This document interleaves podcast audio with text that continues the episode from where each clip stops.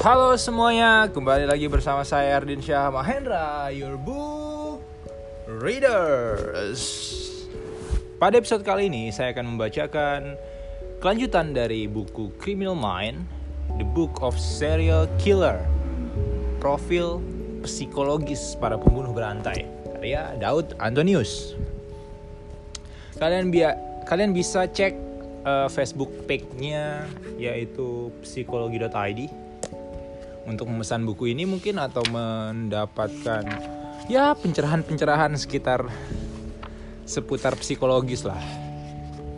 Nah, pada episode sebelumnya saya membacakan pembuka dari buku ini yang berjudul apa ya, Pembunuhan dan Kriminalitas. Kalian bisa dicek di episode sebelumnya, ada banyak muatan-muatan tentang kategori pembunuhan, motif pembunuh berencana, sisi gelap dari kehidupan manusia, dan seputar itu. Nah, pada episode kali ini saya akan membacakan tentang kisah para pembunuh berantai. Ini adalah inti dari buku ini sebenarnya. Maksud saya, ini adalah alasan orang-orang membeli buku ini, orang-orang membaca buku ini untuk mengetahui kisah para pembunuh berantai yang dibuka oleh kisah Ted Bundy, pembunuh yang kejam namun mempesona. Di sini terdapat profil Ted Bundy. Nama lengkapnya Theodore Robert Cowell Bundy, lahir tahun sembilan belas empat puluh enam, tanggal dua puluh empat November. Ya, satu tahun lebih sedikit lah setelah Indonesia merdeka. Ted Bundy ini meninggal pada tanggal dua puluh empat Januari sembilan belas delapan puluh sembilan pada usia ke empat puluh dua tahun. Dia dihukum mati melalui kursi listrik. Wow, menyakitkan. Tuduhannya adalah penculikan, pemerkosaan, pembunuhan, dan mutilasi. Jumlah korban, dia mengakui berjumlah tiga puluh orang, tapi korban aslinya diperkirakan lebih dari seratus orang. Profil korban, ya, wanita, usianya muda, dan mahasiswi. Wow. Lokasi pembunuhannya adalah tujuh negara bagian Amerika, dari Washington hingga Florida. Ada sebuah kutipan dari Ted Bundy, "I don't feel guilty for anything. I feel sorry for people who feel guilt." Saya nggak ngerasa bersalah tentang segala hal.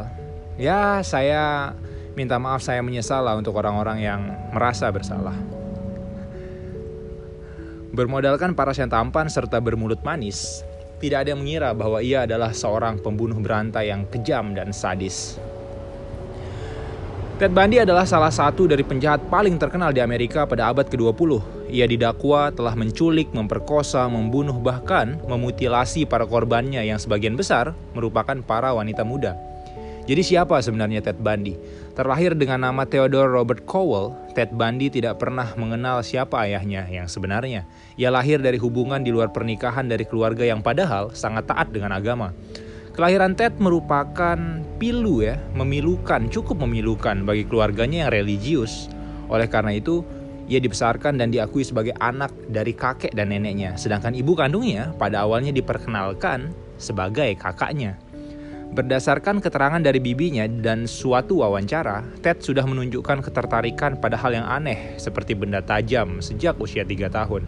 Ted bahkan pernah mengelilingi bibinya dengan pisau dan kemudian menampilkan senyuman yang aneh. Ted juga sering bicara sendiri tanpa ada kehadiran orang lain di sana. Fase mental breakdown. Seiring berjalannya waktu, akhirnya ibunya menikah lagi dengan Johnny Culpepper Bundy, seorang koki di sebuah rumah sakit, dan Ted mendapatkan nama belakang Bundy dari ayah tirinya. Ia kemudian mengetahui bahwa orang yang selama ini dikenalnya sebagai kakak adalah ibu kandungnya sendiri. Dari sinilah ia mulai mengalami kejatuhan mental setelah mengetahui bahwa ia dibesarkan melalui sebuah kebohongan besar. Ted juga mulai menjadi pendiam dan mengisolasi diri sendiri. Latar belakang pendidikannya. Setelah lulus dari S M A pada tahun sembilan belas enam puluh empat, satu tahun sebelum naiknya rezim Orde Baru di Indonesia, Ted Bundy melanjutkan pendidikannya dan lulus dengan sangat baik di Universitas Washington, jurusan psikologi. Pengetahuannya akan ilmu psikologi dan perilaku manusia merupakan hal yang membuatnya mudah untuk mempengaruhi dan memperdayai para korban. Banyak dokumentasi yang menyatakan bahwa disinilah ia bertemu dengan cinta pertamanya, yaitu Stephanie Brooks, teman sekelasnya ketika kuliah yang sampai kini identitas sebenarnya belum diketahui atau dirahasiakan. Stephanie Brooks diketahui adalah obsesi dari Ted Bundy. Hal ini dikarenakan semua korban pembunuhan memiliki ciri yang sama dengannya. Jadi korban-korbannya Ted Bundy ini memiliki ciri-ciri yang sama dengan Stephanie Brooks. Dari profil usia, bentuk rambut, dan juga wajahnya. Ted Bundy pernah mengalami penolakan dari Stephanie Brooks karena status sosial dan ekonominya yang dianggap tidak setara untuk menjalani hubungan. Ketika, ketika itu, Ted Bundy digambarkan sebagai orang yang kanak-kanak dan tidak memiliki ambisi terhadap masa depan. Selain latar belakang psikologi, Ted juga melanjutkan pendidikannya dan mengambil jurusan hukum. Namun ia tidak menyelesaikan pendidikannya sampai lulus. Tapi diketahui bahwa ia menjadi pembela atau pengacara bagi dirinya sendiri dalam kasusnya setelah sempat berselisih paham dengan pengacara yang diberikan oleh pengadilan. Latar belakang pekerjaan. Ketika berusia lima belas tahun, Ted sempat menjadi pengantar koran sebelum berangkat ke sekolahnya di Woodrow, di Woodrow Wilson High School. Dan selama itu ia tercatat dan selama itu ia tercatat pernah ditangkap polisi setidaknya dua kali atas dugaan pencurian. Pada tahun sembilan belas tujuh puluh satu, Ted mengambil pekerjaan di Seattle Suicide Hotline Crisis Center sebagai sukarelawan suportif untuk mereka yang ingin bunuh diri. Dengan kemampuan komunikasi dan bicaranya yang sangat baik, Ted menjadi cukup populer dengan pekerjaannya saat itu. Banyak dari orang yang menghubungi hotline tersebut merasa nyaman ketika berbicara dengannya.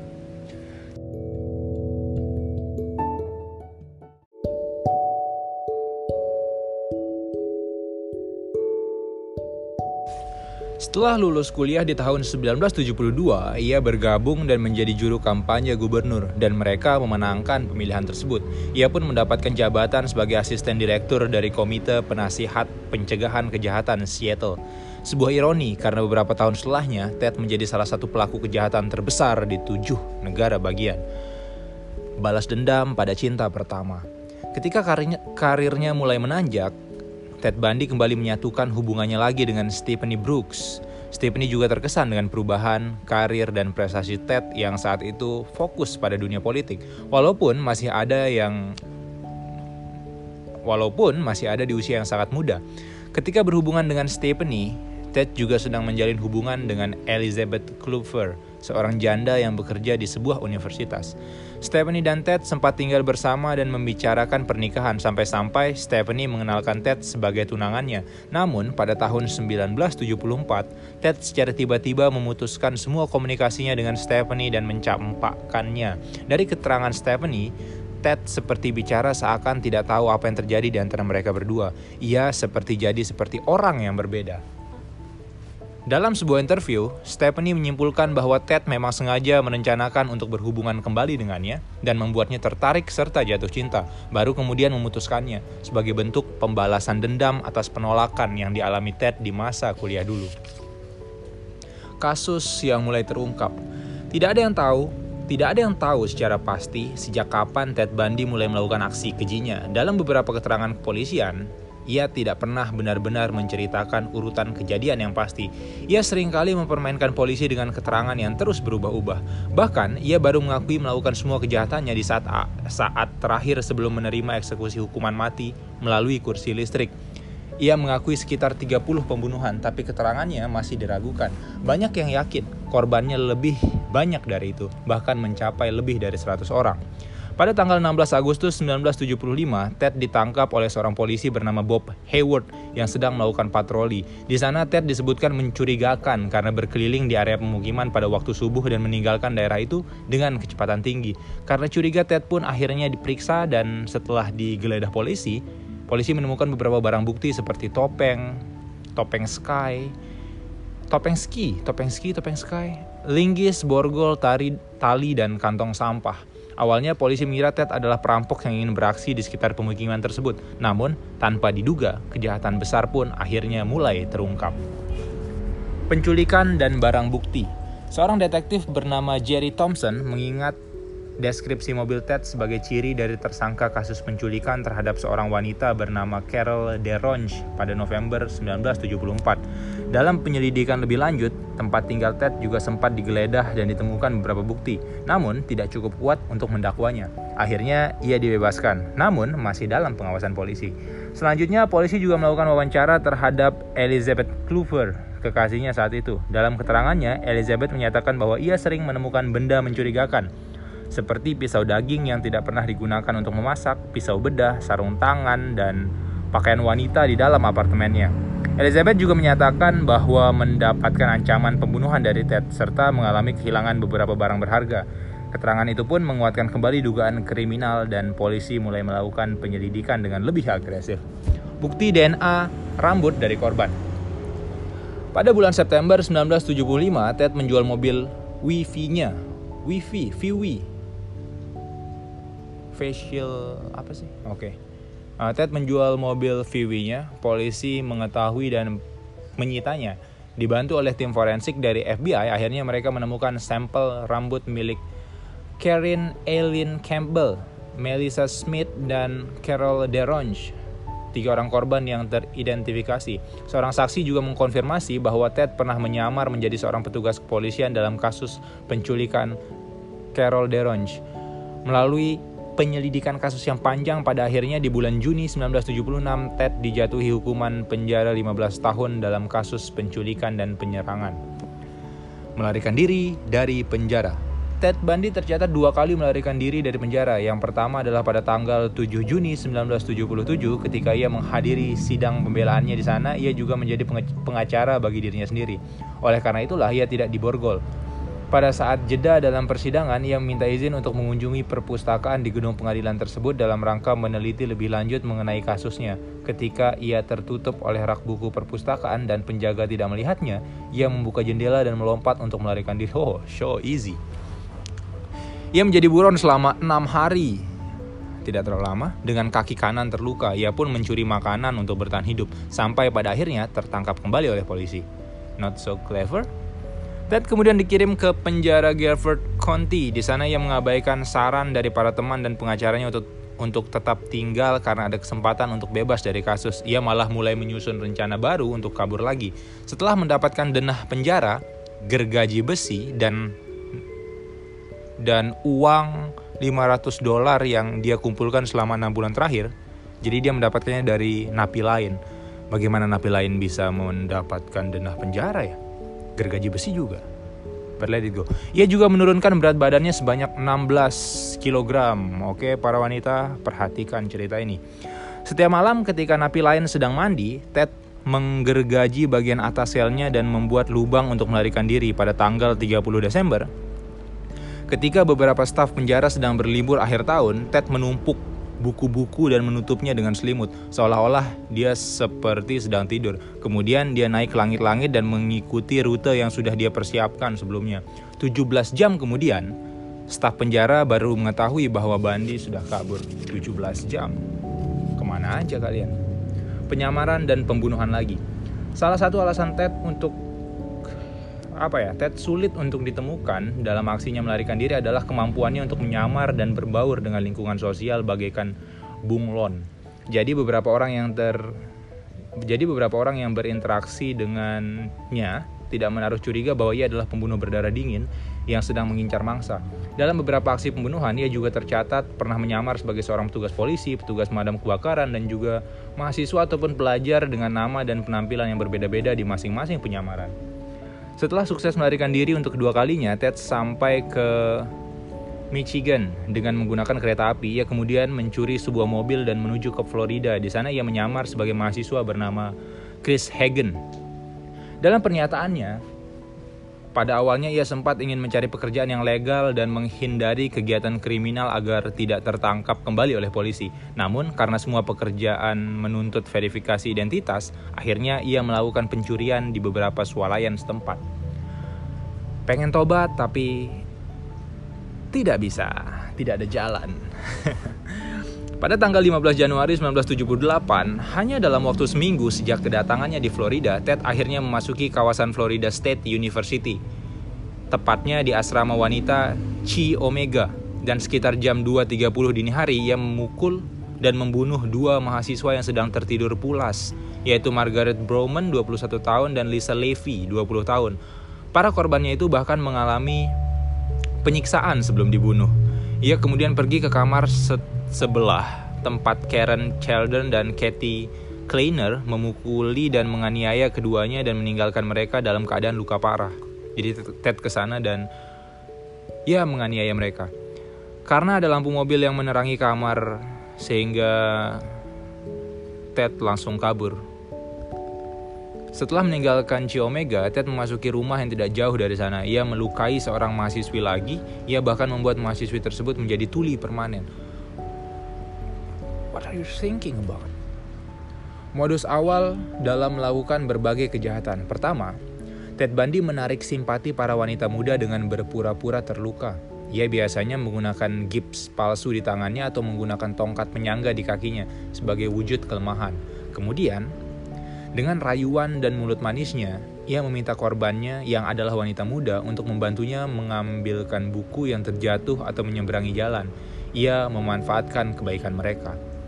Lalu, ketika korbannya mendekati mobil Viwi yang biasa dia gunakan untuk aksinya, ia lalu memukul korban dengan besi atau benda keras lainnya, memborgol lalu kemudian menculik para korban itu. Kemudian, ia melakukan berbagai tindakan keji mulai dari penganiayaan, pemerkosaan, pembunuhan, mutilasi, bahkan ia juga seringkali melakukan hubungan seksual dengan mayat korban. Oh, come on. It's too far. Perlu saya ingatkan lagi bahwa ini bukanlah inspirasi, tapi ini adalah sebuah peringatan bagi kita semua. Kejahatan brutal dan penangkapan.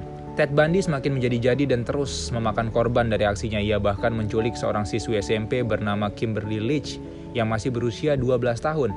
Kimberly mengalami penganiayaan, pemerkosaan sampai akhirnya dibunuh dan dibuang di kandang babi. Pada akhirnya di tanggal lima belas Februari sembilan belas tujuh puluh delapan, aksi Ted pun berakhir setelah ia diberhentikan oleh polisi yang sedang patroli dan curiga dengannya. Sama seperti pada penangkapan pertama. Sempat terjadi perlawanan tapi akhirnya ia berhasil dilumpuhkan. Di dalam mobil V W curian yang ia gunakan, polisi menemukan tiga set I D card mahasiswi, dua puluh satu kartu kredit curian, televisi curian, dan juga kostum yang digunakan oleh Ted ketika menyamar menjadi seorang petugas pemadam kebakaran. David Lee adalah petugas kepolisian yang menangkapnya saat itu. Dan ketika ia tertangkap, Ted sudah masuk dalam daftar sepuluh buron paling dicari oleh F B I. Kasus fenomenal dan pernikahan. Selain karena jumlah korban yang banyak dan juga tindakan keji yang dia lakukan, kasus ini menjadi viral karena merupakan kasus pembunuhan pertama yang disiarkan televisi secara nasional di Amerika Serikat. Bahkan kasus ini diliput oleh dua ratus lima puluh wartawan yang berbeda dari lima benua. Ted Bundy pun menjadi terkenal karena ia sendirian yang menjadi pengacara bagi dirinya sendiri. Wow, pesona kecakapannya dalam berbicara dan ketampanannya juga membuat beberapa orang yang menyaksikan sidangnya menjadi mengidolakannya. Walaupun tetap sebagian besar masyarakat mengutuk dan membenci atas tindakan yang ia lakukan. Satu hal yang cukup fenomenal dalam kasusnya adalah Ted melakukan pernikahan ketika persidangan sedang berlanjut. Wow, wanita macam apa yang mau menikahi laki-laki seperti itu? Don't judge a book by its cover. Carol Ann Boone yang merupakan mantan rekan kerja dan saksi dalam persidangan saat itu menerima lamaran Ted dan menurut hukum yang berlaku di negara bagian Florida, mereka menjadi pasangan suami istri yang sah.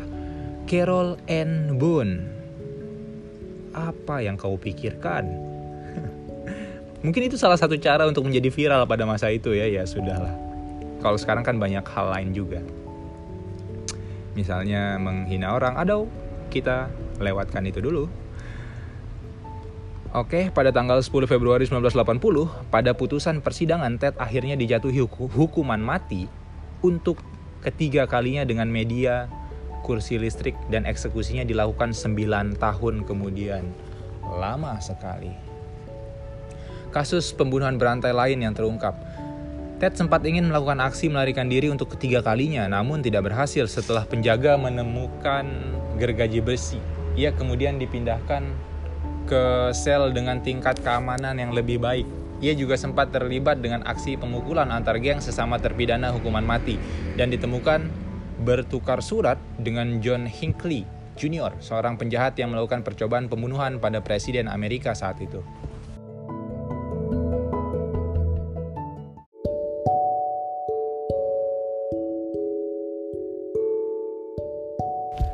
Pada bulan Oktober seribu sembilan ratus delapan puluh empat, Ted bekerja sama dengan Robert D. Cowell, seorang mantan petugas penegak hukum dan seorang detektif independen. Mereka berbagi pengetahuan mengenai profiling seorang pembunuh berantai lainnya, Gary Ridgway, yang dikenal sebagai Green River Killer, yang telah menewaskan setidaknya lima puluh sampai tujuh puluh korban. Ted memberikan analisanya mengenai profil psikologis, motivasi, dan perilaku pembunuh tersebut. Ia juga bahkan memberikan saran agar polisi menunggu di tempat pelaku menguburkan jasad korbannya yang masih baru karena pelakunya akan kembali. Dan hal tersebut ternyata benar. Pada akhirnya Green River Killer pun tertangkap. Pengakuan yang tersirap. Walaupun Ted tidak pernah mengakui kejahatannya sampai pada hari terakhir hukuman mati, ia sempat beberapa kali menerima kunjungan untuk wawancara. Ketika ia berbincang dengan Stephen McHood dan Hugh Ainsworth, dua orang jurnalis yang juga menulis buku tentangnya. Dalam sesi tersebutlah ia juga pertama kali menceritakan rincian mengenai kejahatan dan proses berpikirnya dalam melakukan berbagai tindakan. Namun yang menarik di sana, Ted berbicara layaknya orang ketiga, atau ia berbicara seperti menceritakan tentang orang lain. Hal ini diduga ia lakukan untuk terhindar dari pengakuan diri sudah melakukan berbagai kejahatan yang kejam. He is so fucking good.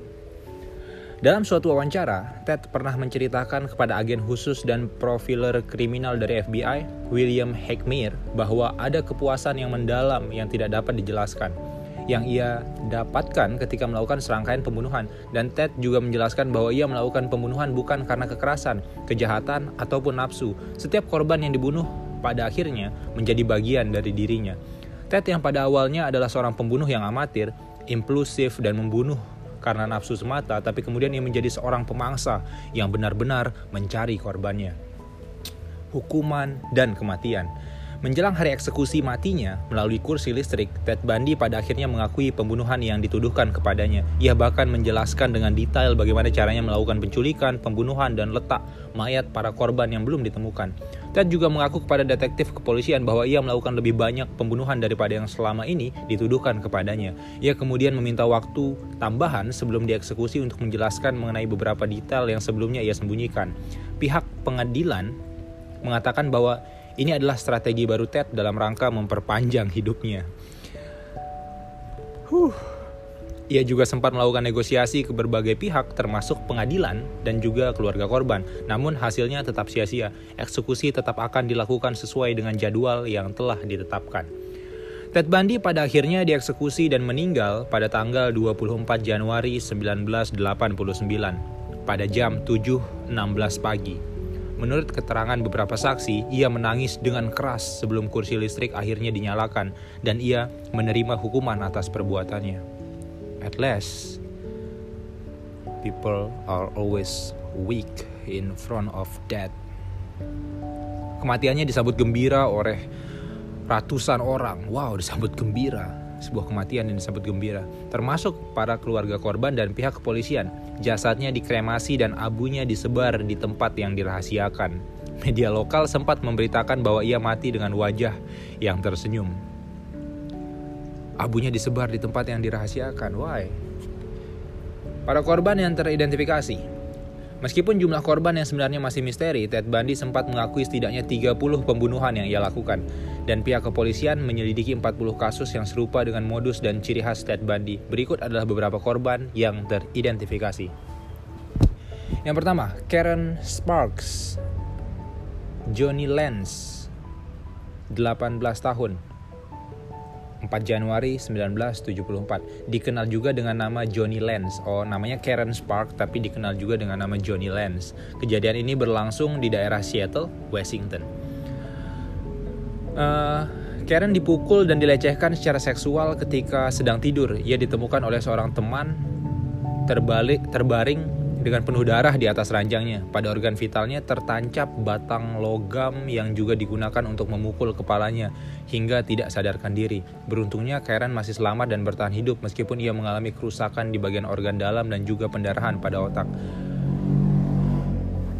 Itu sangat mengerikan sih. Linda Ann Healy, dua puluh satu tahun, satu Februari seribu sembilan ratus tujuh puluh empat. Ya, satu bulan kemudian. Masih di daerah Seattle, Linda menghilang tanpa jejak. Hal ini pertama diketahui oleh teman sekamarnya yang mendengarkan alarm yang tidak juga mati seperti biasanya. Kamar Linda pun sudah rapi, namun pintu tidak terkunci dan sepeda yang biasanya dia gunakan untuk bekerja masih ada. Orang tua Linda melapor polisi dan ditemukan sarung bantal dan spray yang penuh darah. Satu tahun setelah menghilangnya, akhirnya Linda ditemukan namun sudah dalam keadaan tidak bernyawa dan terdapat tanda pemukulan yang keras pada bagian kepalanya. Donna Gail Manson, sembilan belas tahun, dua belas Maret sembilan belas tujuh puluh empat, satu bulan kemudian. Sekitar jam tujuh malam, Donna keluar meninggalkan kamarnya dan berjalan untuk menghindari konser jazz. Menghadiri, bukan menghindari, untuk berjalan menghadiri konser jazz di kampusnya, The Evergreen State College, itu kampusnya. Ia kemudian diculik ketika sedang berjalan. Ted mengakui bahwa ia telah membunuh Donna. Ia juga sempat membakar kepala Donna yang sudah terluka di perapian. Kerangka mayat Donna pada akhirnya ditemukan sekitar satu tahun kemudian di Taylor Mountain, tempat Ted menyimpan jenazah beberapa korbannya di gunung. Susan Elaine Rancourt, delapan belas tahun, tujuh belas April sembilan belas tujuh puluh empat. Jadi empat korban yang pertama ini kita lihat jaraknya sebulan-sebulan gitu ya. Walaupun agak lebih dikit, agak kurang dikit ya. Jenazah Susan juga ditemukan di Taylor Mountain. Ia terakhir terlihat jam delapan malam setelah menemui seorang penasehat pekerjaan terkait dengan kegiatan yang akan dilakukannya menjelang liburan akhir semester. Ia seharusnya menonton bersama dengan temannya pada jam sembilan malam, namun tidak pernah menunjukkan diri. Ted mengakui telah menculik dan juga membunuhnya. Roberta Kathleen Parks, dua puluh dua tahun, enam Mei sembilan belas tujuh puluh empat. Kejadian berlangsung di Corvallis, Oregon. Roberta diculik dan dibunuh ketika ia meminum kopi bersama dengan seorang teman. Di hari yang sama, ayah Roberta sempat mengalami serangan jantung setelah bertengkar dengannya. Tengkorak Roberta juga ditemukan di tempat yang sama dengan korban sebelumnya. Brenda Carol Ball, dua puluh dua tahun, satu Juni sembilan belas tujuh puluh empat. Hari lahir Pancasila, satu Juni sembilan belas tujuh puluh empat. Bukan tahunnya, tapi bulannya, satu Juni. Brenda menghilang ketika sempat dilihat oleh temannya berbincang dengan seorang laki-laki di tempat parkir. Dia berencana untuk menemui teman-temannya di suatu daerah yang disepakati, namun dia juga menghilang. Pada awalnya, teman-temannya tidak menaruh curiga, sampai akhirnya Brenda menghilang hingga sembilan belas hari. Tengkorak kepalanya juga ditemukan di tempat yang sama dengan korban sebelumnya. Apa lokasinya tadi?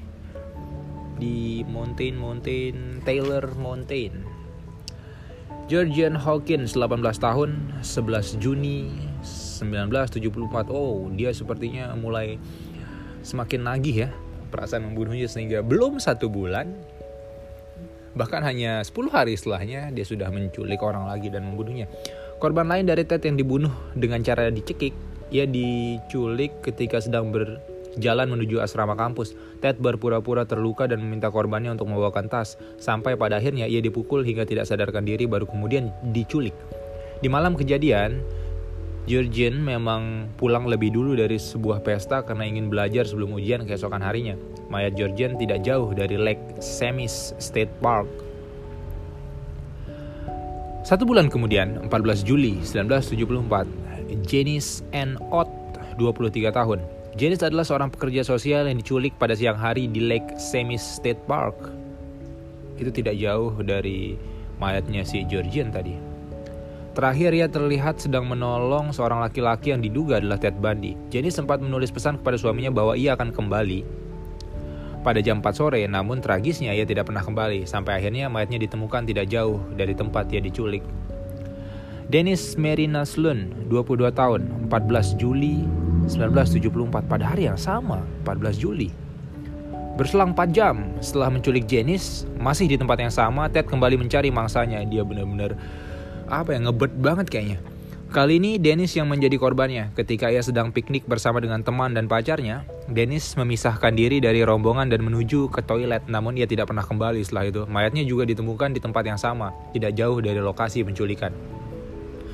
Nancy Wilcox, enam belas tahun, dua Oktober sembilan belas tujuh puluh empat. Oh, pensiun satu bulan. Berapa bulan ya pensiunnya? Juni, Juli, Agustus, September, Oktober, tiga bulan kemudian baru ada aksi lagi. Mungkin dua bulannya ada tapi tidak tercatat. Baiklah, Ted Bundy berpindah dari Washington ke Utah, Colorado. Korban pertamanya adalah Nancy, seorang cheerleader dari Olympus High School yang masih berusia sangat muda, ya enam belas tahun.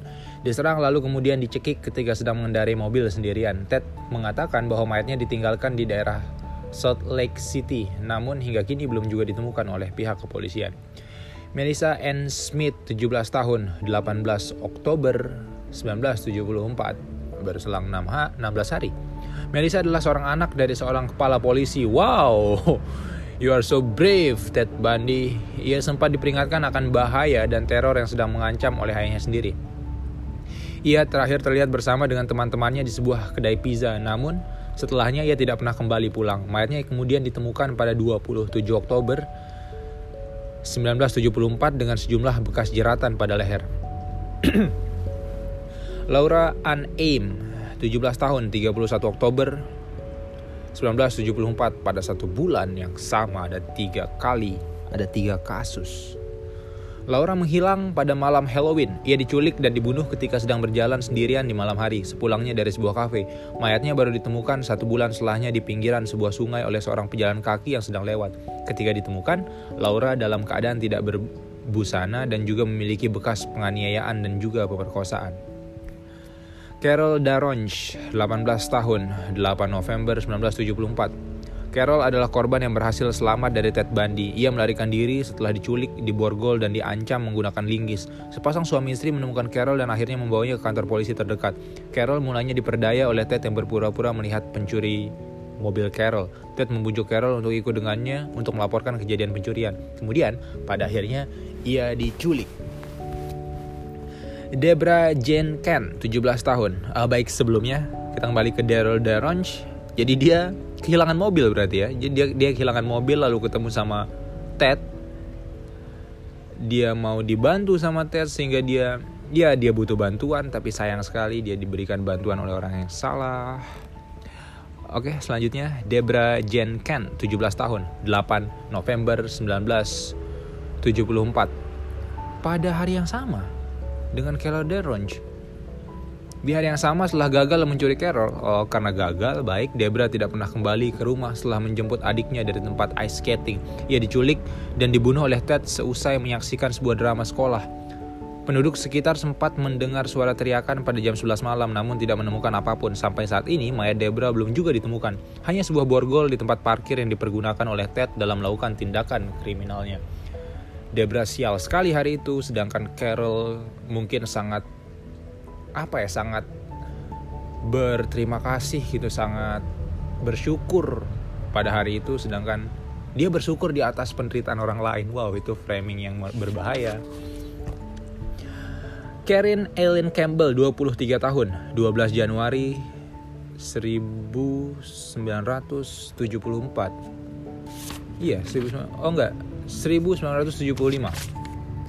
Ted menculiknya dari sebuah hotel di Colorado ketika sedang berlibur bersama dengan tunangan dan dua orang anaknya. tiga puluh enam hari setelah menghilang, mayatnya baru ditemukan tergeletak di tumpukan salju tidak jauh dari hotel tempatnya menghilang. Ketika ditemukan, ia dalam kondisi cukup mengenaskan. Ada bekas penganiayaan, pemerkosaan, dan memar akibat kekerasan seksual. Julie Cunningham, dua puluh enam tahun, satu Maret sembilan belas tujuh puluh lima. Sama seperti korban yang lain, mayat Julie tidak juga ditemukan hingga saat ini. Berdasarkan keterangan ibunya yang sempat menelpon sebelum kejadian tragis pembunuhan itu terjadi, Julie sedang menuju ke sebuah kedai kopi untuk menemui seorang teman. Dennis Lynn Oliverson, dua puluh lima tahun, enam April sembilan belas tujuh puluh lima. Suami Dennis sempat mengira ia sedang ada di rumah orang tuanya untuk berkunjung, namun ternyata ia tidak pernah datang. Dennis diculik oleh Ted ketika sedang dalam perjalanan ke rumah orang tuanya dengan menggunakan sepeda. Mayatnya kemudian dibuang ke sungai setelah dibunuh dan tidak pernah ditemukan hingga saat ini. Januari, Maret, berarti Februari tidak ada kasus. Kemudian April, yang selanjutnya Mei, tanggal enam, di tanggal yang sama, enam April, kemudian enam Mei, terus dua puluh delapan Juni. Pada enam Mei sembilan belas tujuh puluh lima, Lenit Don Kelver, dua belas tahun. Wow, dua belas tahun. Dia masih sangat muda, sangat masih bocah lah. Lenit adalah salah satu gadis yang menjadi korban termuda dari Ted Bundy. Ia diculik dari sekolahnya di Alameda Junior High School di Pocatello, Idaho. Idaho, gimana sih bacanya? sebuah daerah lah di Amerika. Ted mengaku membuang mayat korbannya di sungai Snake, tapi polisi tidak pernah menemukan mayatnya hingga saat ini. Susan Curtis, lima belas tahun, dua puluh delapan Juni sembilan belas tujuh puluh lima. Susan Curtis dilaporkan hilang. Ia diakui diculik oleh Ted ketika sedang berada di sebuah konferensi kepemudaan di, di Brigham Young University. Mayatnya disebutkan dikubur, namun hingga saat ini belum juga ditemukan. Korban dari asmara Chi Omega, Florida State University, lima belas Januari sembilan belas tujuh puluh delapan. Maksudnya gimana ya? Yang pertama ada Margaret Elizabeth, ada Lisa Levy, Karen Chandler, Kathy Kleiner, para mahasiswi korban kekejaman Ted Bundy yang berada di asrama wanita. Oh, asrama. Oke. Okay. Korban dari asrama Chi Omega, bukan asmara. Astaga. Para mahasiswi korban kekejaman Ted Bundy yang berada di asrama wanita Chi Omega, Florida State University. Margaret Lisa, Margaret dan Lisa tewas secara mengenaskan, sedangkan Karen dan Kathy berhasil selamat lalu kemudian bersaksi di persidangan. Kemudian ada kemungkinan korban lainnya. Ann Marie Burr. Pada tanggal tiga puluh satu Agustus sembilan belas enam puluh satu, Ted Bundy baru berusia lima belas tahun. Saat itu ia tinggal bersama dengan pamannya yang adalah seorang guru musik. Salah seorang murid dari pamannya, Ann Marie Burr, tinggal tidak jauh dari sana. Ann Marie Burr yang baru berumur delapan tahun menghilang tanpa jejak. Ayah dan ibunya mencarinya kemanapun tidak dapat ditemukan. Mereka melapor polisi, namun sampai lima puluh delapan tahun kemudian Ann Marie belum juga ditemukan. Keluarga Mary mencurigai Ted karena mereka saling mengenal, tapi Ted menyangkal keterlibatannya dalam hilangnya Ann Marie. Saat dia sudah mengakui berbagai macam kejahatan, kenapa yang ini masih disangkal kalau memang dia yang melakukan? Tapi entahlah. Lisa Ewick dan Lonnie Ree, keduanya berusia dua puluh tahun dan berprofesi sebagai pramugari. Mereka dipukul dengan menggunakan kayu di apartemennya dekat dengan asrama Chi Omega pada dua puluh tiga Juni sembilan belas enam puluh enam. Satu tahun setelah Orde Baru berjalan. Oke, okay, let it go. Lisa masih hidup dan mengalami trauma serta amnesia, sementara Lonnie meninggal dunia. Lonnie meninggal dunia. Ted tidak mengakui keterlibatannya dalam kasus ini. Dua orang mahasiswi yang sama-sama berusia sembilan belas tahun sedang berlibur namun ditemukan tewas pada tiga puluh Mei sembilan belas enam puluh sembilan. Berdasarkan wawancara psikolog uh, dengan Ted Bundy, ia menyatakan bahwa korban pertamanya adalah dua orang wanita dengan lokasi yang serupa dengan meninggalnya Susan Margaret Davis dan Elizabeth Perry, meskipun belum ada bukti yang kuat hingga saat ini. Jadi Ted pernah cerita nih sama psikolog forensik bahwa salah ya korban-korban pertamanya itu ada dua orang wanita uh, dengan lokasi yang serupa nih sama si Elizabeth Perry sama Susan Margaret, tapi nggak ada buktinya. Sedangkan kalau kita tarik lagi ke atas di kasusnya si Ann Marie Burr, pada tahun sembilan belas enam puluh satu Ted berusia lima belas tahun. Berarti pada tahun enam puluh enam, sembilan belas enam puluh enam, iya, Ted berusia dua puluh tahun. Ya sudah cukup mungkin lah. Bahkan lima belas tahun pun mungkin jika dia memiliki perilaku seperti itu. Kasus orang hilang dan juga pembunuhan lain yang juga diduga Ted Bundy namun belum terbukti. Yang pertama dari Rita Patricia Curran, guru S D dua puluh empat tahun. Joyce Lipek, mahasiswi dua puluh satu tahun, Rita Lorenzoli, pelajar tujuh belas tahun, Catherine Mary, pelajar empat belas tahun, Sandra Jane Weaver, mahasiswi sembilan belas tahun, Melanie Susan, M- Melanie Susan, Susan kayaknya tapi tulisannya Susan gitu, pelajar delapan belas tahun, Sally K. Robertson, karyawan dua puluh empat tahun, Nancy Perry Baird, karyawan dua puluh tiga tahun, menyimpan piala pembunuhan. Selain melakukan tindakan kekerasan seksual dan juga pembunuhan terhadap para korbannya, Ted Bundy mengakui bahwa ia juga melakukan hubungan seksual dengan mayat para korban atau yang biasa dikenal dengan gangguan psikologis nekrofilia. Hubungan seksual dengan mayat para korban. Wow, I mean, dia benar-benar sakit sih. Ted Bundy juga menyampaikan bahwa ia memutilasi dan menyimpan kurang lebih dua belas kepala dari para korbannya. Ia bahkan mendandani kepala para korbannya dan sesekali mengajak mereka bicara. Sampai akhirnya kepala yang ia kumpulkan itu perlahan membusuk dan ia singkirkan dari apartemennya. Itulah sebabnya dalam proses pencarian para korban hanya beberapa bagian tubuh yang bisa ditemukan. karena ia seringkali melakukan mutilasi terhadap para korban dan membuang mayat mereka di berbagai tempat yang berbeda. Analisa psikologis Ted Bundy. Ted Bundy menjalani berbagai interview, baik dengan pihak penyidik di kepolisian, jurnalis, dan juga beberapa pemeriksa kejiwaan. Seorang psikiater Dorothy Odno Lewis yang berasal dari Univers- Universitas New York yang memeriksanya menyatakan bahwa Ted memiliki kecenderungan bipolar atau gangguan kepribadi yang ditandai dengan perubahan kadar emosi yang sangat drastis. Ia bisa merasakan sensasi sangat senang dan juga sangat sedih yang berubah-ubah dalam waktu yang cepat. Jadi sangat senang itu disebut mania, sangat sedih itu depresif. Selain itu, Ted juga memiliki kecenderungan uh, disok, uh, dissociative identity disorder, D I D, dissociative identity disorder, atau yang biasa dikenal sebagai gangguan kepribadian ganda. Oke, okay. Kepribadian ganda, D I D, dissociative, dissociative identity disorder. Gangguan kepribadian ganda atau adanya dua sampai lebih kepribadian yang memiliki identitas yang berbeda dalam diri seseorang. Hal ini didapatkan dari keterangan keluarga dan kesaksian dari petugas penjara yang menyebutkan bahwa Ted bisa menjadi orang yang benar-benar berbeda dalam beberapa waktu yang berbeda. Selain dua kecenderungan di atas, terdapat juga pendapat bahwa Ted memiliki ciri dari Narcissistic Personality Disorder and N P D dan Antisocial Personality Disorder A S P D. Cirinya adalah ia memiliki banyak persona di luar, cenderung manipulatif dan bisa dengan mudah mempengaruhi orang lain dengan berbagai tipe muslihat yang dimilikinya. Namun, dalam perjalanannya, Ted Bundy dinyatakan sadar dan waras dalam melakukan berbagai tindakan kriminalnya dan tetap dijatuhi hukuman mati. Jadi sebenarnya hal-hal semacam N P D, A S P D itu jika benar-benar digunakan untuk kebaikan, itu akan sangat berguna. Dia bisa jadi superhero. Berdasarkan salah satu buku tentang Ted Bundy karangan Al Carolis yang berjudul Violent Mind, The nineteen seventy-six Psychological Assessment of Ted Bundy, terungkap bahwa Ted Bundy adalah pribadi yang mudah diajak bicara, namun mudah berbohong, melanggar aturan dan bisa dengan mudah mengubah pribadiannya layaknya bunglon. Dari wawancara penulis dengan Ted selama dua puluh jam. Ia juga menemukan bahwa Ted menunjukkan persona dan keramahan untuk menyembunyikan kecemasan dan amarahnya. Studi dari profil Ted Bundy inilah yang kemudian memunculkan pemodelan adaptif, bagaimana so- seseorang pada akhirnya memutuskan untuk bertindak agresif sampai-sampai e, membunuh orang lain, atau dengan kata lain, bagaimana sebenarnya perilaku menyesuaikan diri dan proses psikologis membuat para monster, menciptakan para monster, atau serial killer ini tercipta. Proses psikologis terciptanya para monster. Tematik Uh, a perception test, a perception, a perception, Tema, uh, tematik a perception test atau T A T adalah sebuah tes grafis dalam psikologi yang digunakan oleh Al Carolis dalam mengungkap isi kepala dari Ted Bundy.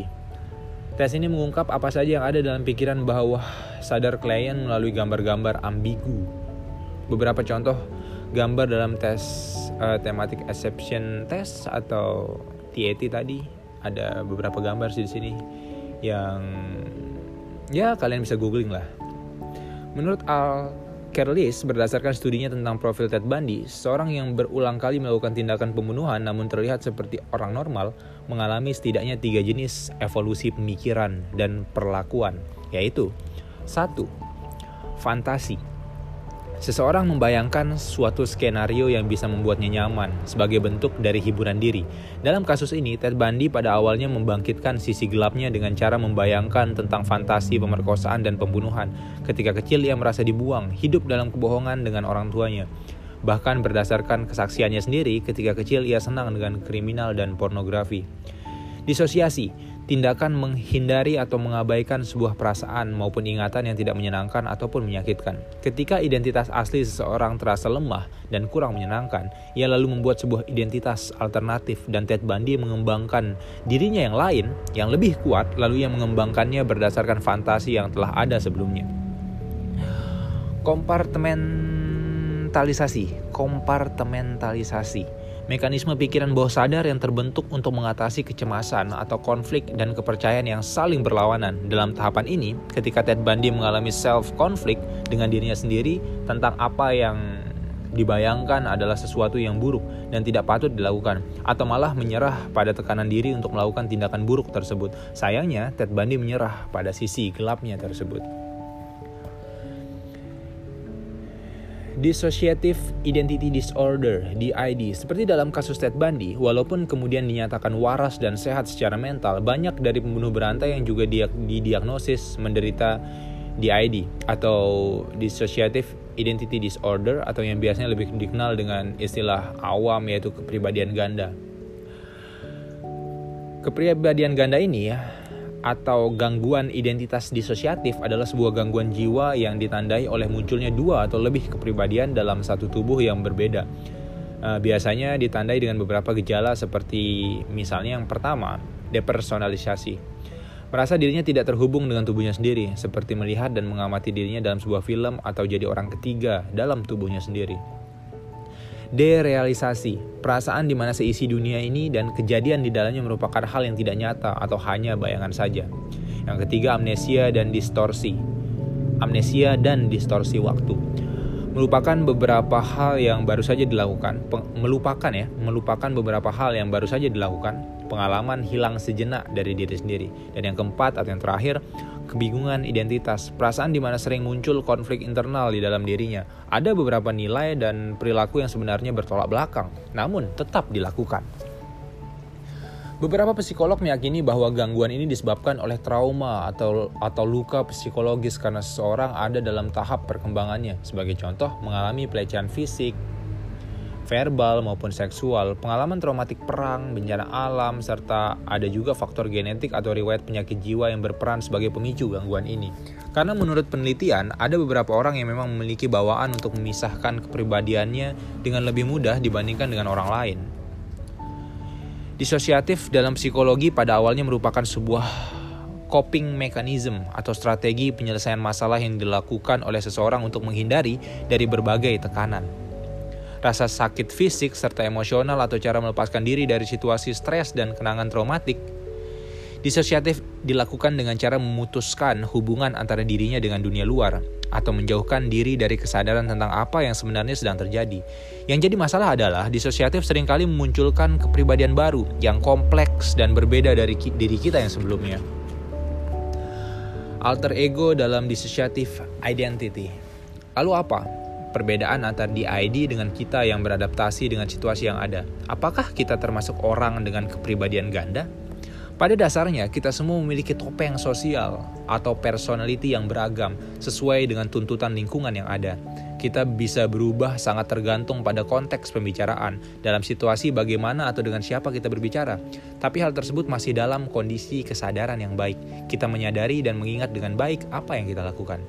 Berikut ini adalah beberapa alter ego atau kepribadian kompleks yang sering muncul pada dissociative identity disorder, D I D, berdasarkan trauma dan dissociation.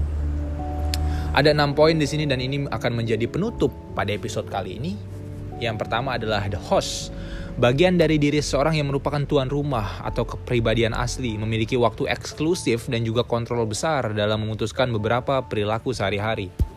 Child alter, bagian dari kepribadian yang berusia ya lebih muda atau bagian kekanak-kanakannya. Biasanya disinilah ingatan akan tindak kekerasan, pelecehan, pelecehan dan sebagainya yang terjadi jika dijelaskan melalui teori uh, psikono, uh, psikoanalisis. Pada tahap ini seseorang sedang mengalami regresi atau mundur dari masa perkembangannya yang seharusnya. Helper atau protektor, alter yang bersifat melindungi, bersifat defensif hingga agresif ketika diperhadapkan kepada situasi yang dirasakan mengancam. Biasanya kepribadian ini dibentuk lebih kuat, baik secara fisik maupun mental. Persecutor personality, kebalikan dari protektor. Persecutor adalah kepribadian yang sebenarnya ingin melindungi tapi dengan cara memberikan hukuman. Kepribadian ini berhubungan dengan perilaku berbahaya seperti self-harm, bunuh diri, obat terlarang, dan lain-lain. Kemudian yang kelima, animal alter. Bagian dari diri yang sepertinya menirukan tingkah laku binatang buas untuk melindungi atau mengekspresikan emosional. Alter ini sering muncul ketika seseorang sedang bermanifestasi dalam kasus, dalam tanda kutip, kesurupan massal atau pengusiran roh jahat. Kemudian yang keenam, atau yang terakhir, demonic alter. berperilaku menyerupai makhluk jahat sejenis iblis, hantu atau roh jahat yang terbentuk dari sisi buruk atau pengalaman tidak menyenangkan yang biasanya bertujuan untuk melakukan balas dendam dan pembalasan kepada para penyiksa. Nah, enam hal tadi adalah apa ya? Beberapa alter ego atau kepribadian kompleks yang sering muncul pada dissociative identity disorder.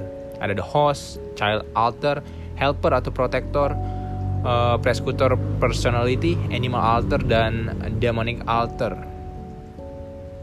Baik, sekian dulu untuk episode kedua dari Criminal Mind. Akan kita lanjutkan uh, di episode berikutnya, di mana kita akan membahas, atau saya akan membacakan kisah dari John Wayne Gacy, si badut pembawa kematian. Kira-kira mirip siapa? Kayaknya mirip Joker ya. Ya sudah, nantikan saja kelanjutannya. Dah.